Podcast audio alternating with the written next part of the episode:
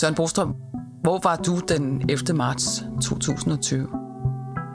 Jeg var blandt andet i spejlsalen i statsministeriet, hvor vi havde en preskonference. Den handlede jo om nedlukningen af Danmark. Der findes øjeblikke, der har ændret verden, som vi kender den for altid.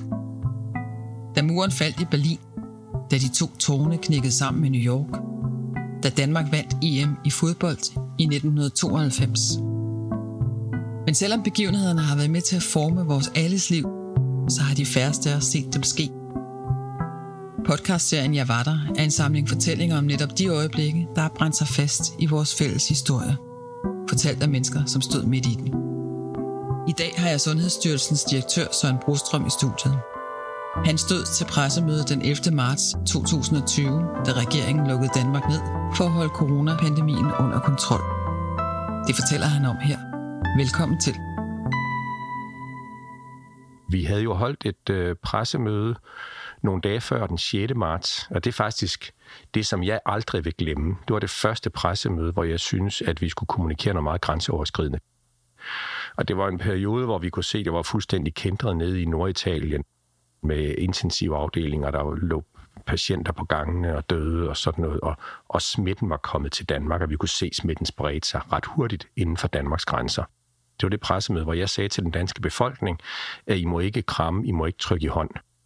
Det synes jeg var ekstremt grænseoverskridende, så det står altid som det skældsættende for mig. Altså som embedsperson, som sundhedsfaglig, som den øverste sundhedsfaglige myndighed i Danmark, med den autoritet, der ligger i det, og så bede befolkningen om noget så indgribende som ikke at trykke i hånd eller kramme. Øh, fordi det er jo så indbygget en del af vores kultur. Det er der aldrig nogen, der før i Danmarks historie har bedt befolkningen om at gøre. Det var et appel til ændret adfærd, baseret ene og alene på min autoritet, eller den autoritet, jeg repræsenterer som Sundhedsstyrelsen. Og det mest grænseoverskridende var, var ikke at sige det, det var i virkeligheden at se, at folk så faktisk gjorde det, jeg havde bedt dem om bagefter. Altså, det påvirker mig meget. Hvor noterede du det hen? Jamen, det kunne jeg jo se. Jeg gik jo ud af... Altså, jeg tror, jeg tog metroen hjem fra pressekonferencen, så skal jeg jo se, hvordan det var. Og der havde jeg også vidst et par dage, at, at det var det, jeg blandt andet vil komme til at sige på den pressekonference. Jeg sådan så gået og øvet mig en lille smule på det. Øh, fordi jeg er jo sådan en, hvis jeg går ind til at møde folk til møder, eller andet sted, så giver jeg hånd til, jeg kan godt gå ind i et rum og give hånd til 30 mennesker. Og der var jeg sådan allerede i dagene op til at begynde med sådan at øve lidt på at hånd på brystet, eller hvad gjorde man? Altså det var sådan lidt kajtet, ikke? Øh, og så kunne jeg se i samme øjeblik, jeg havde bedt befolkningen om at gøre det, så gjorde langt de fleste faktisk det. På trods af de nyindsatte restriktioner den 6. marts spredte coronasmitten sig hurtigt ud over Danmark. Det var baggrunden for pressemødet den 11. marts, hvor nye restriktioner skulle indføres. Det var jo der, hvor statsministeren sagde, at nu sender vi alle offentlige ansatte hjem, og lukker skoler og daginstitutioner og skal holde afstand og så videre. Det var jo nogle, øh, nogle meget drastiske tiltag, som vi jo ikke har set siden besættelsen. Statsministeren indleder med at sige, at det, jeg kommer til at sige i dag, får store konsekvenser for alle danskere. Hvor lang tid inden har du vidst, at det her det var et scenarie, der var sandsynligt? Altså, vi havde diskuteret i hvert fald i en uges tid eller to omkring det her med restriktioner på samfundslivet, øh, og kigget på nogle udlandske erfaringer. Der var vi se, hvad kineserne gjorde, så vi synes var meget, meget drastisk. Vi havde set uh, krisen i Italien, så, så diskuterede vi selvfølgelig, hvad ved vi, hvad kan, man, hvad kan man stå på, hvad er det rimeligt at gøre, hvad virker. Det var sådan nogle overvejelser. Ikke? Uh, og så kan man sige, at i dagene op til, der vidste jeg godt, at vi kom til øh, at beslutte nogle ganske drastiske ting øh, for at få bugt med den pandemi, som vi stod i. Og, øh, og hvad sker der, før I går ind i øh, pressemødet? Lige op til selve pressemødet, der er det selvfølgelig sådan helt lavpraktisk, hvem siger hvad, og så sidder man lige en halv times tid, før man går ind i spejlsalen og snakker med statsministeren og de andre kolleger, der var med til øh, pressekonferencen om, altså hvilken rækkefølge, hvem taler først, og hvad siger statsministeren, og hvad siger vi andre. Det allervigtigste, jeg har gjort til alle de mange pressemøder, jeg har deltaget i, det er sådan set, at øh, at jeg er klædt på til at, at forstå det faglige. Det er min rolle i den situation. Altså, jeg repræsenterer jo Sundhedsstyrelsen, den øverste sundhedsfaglige myndighed. Og det vil sige, at det vigtige for mig, det er, at jeg har styr på sagerne. Hvad ved vi? Hvad ved vi måske ikke? Hvor er usikkerhederne? Hvad er vores sundhedsfaglige rådgivning? I dag der ser vi det hele bagklodskabens ulideligt klare lys, hvor vi ved, alt, alle ved jo alt om coronavirus nu. Altså det er jo snart blevet folkeejet, at man ved alt om epidemi og virus og smittetal og hvad ved jeg. Det, vi vidste ikke særlig meget på det tidspunkt her.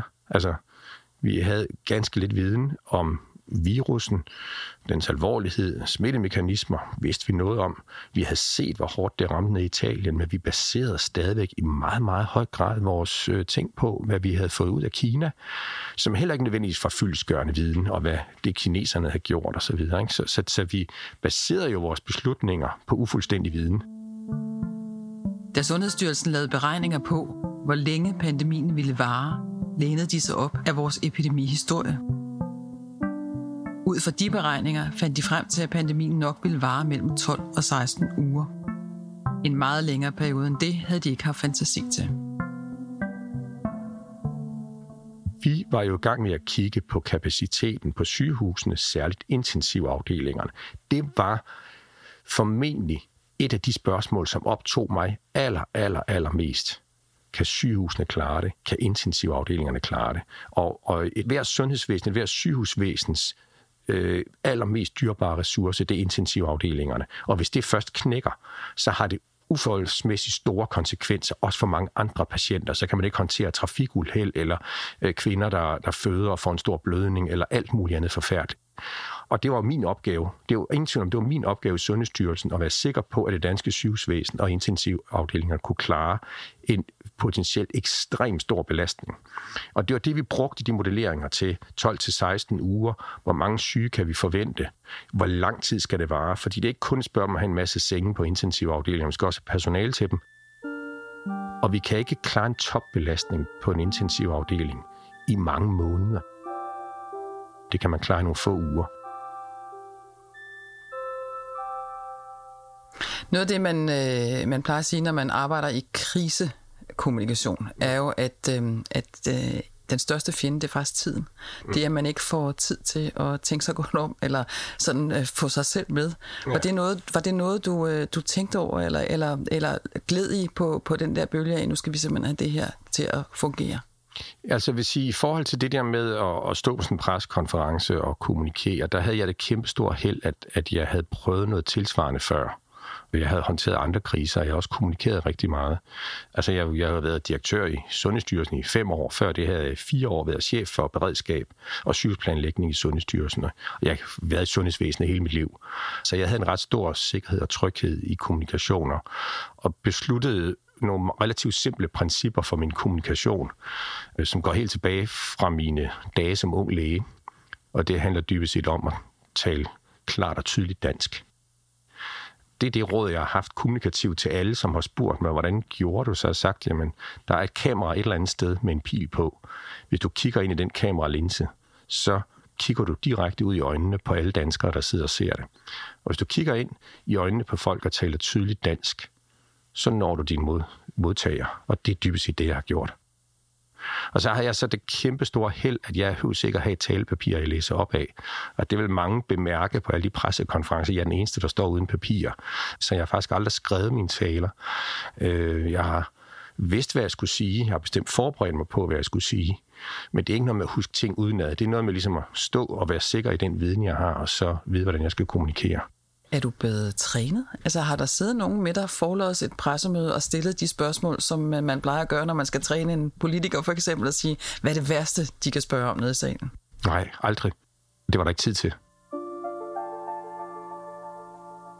Lige præcis den pressekonference den 11. marts, er der ingen tvivl om, at vi alle sammen, altså os, der står og taler, er meget påvirket af, at det er historisk.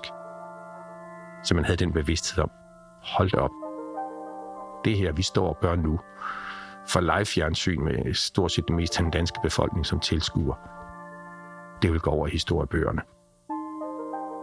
Søren Brostrøm var ikke tynget af at stå der foran linsen og midt i historien, men han valgte hvert ord med omhu. Til gengæld var det fuldstændig som efter pressemødet den 6. marts en meget voldsom oplevelse at se befolkningens reaktioner på de nye retningslinjer, han netop havde været med til at udstikke. Der kan jeg huske, at jeg tog metroen hjem, og så ud på Østerbro, hvor jeg bor. Og der ligger en, en stor øh, nettoforretning lige ved siden af metrostationen. Og der var folk allerede i gang med at hamstre toiletpapir. Og allerede samme aften, så vælter det ind med mails og folk, der ringer for, hvad er det præcist, og hvem er det, der skal, og må den og den gå på arbejde og sådan noget. Der kunne jeg se, hvor stor effekt det havde. Når du sådan ser tilbage i bagklodskabens lys, er der så noget, du tænker, at du gerne ville have sagt på pressemødet den 11. marts, som du ikke sagde?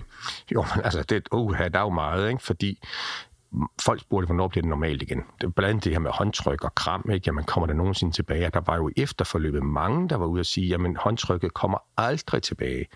Det sagde jeg heldigvis aldrig selv, og jeg mente det heller ikke. Øh, men jeg vidste jo ikke, hvornår det, det ville kunne komme tilbage. Det ville jeg gerne have haft sagt, hvis jeg havde vidst det.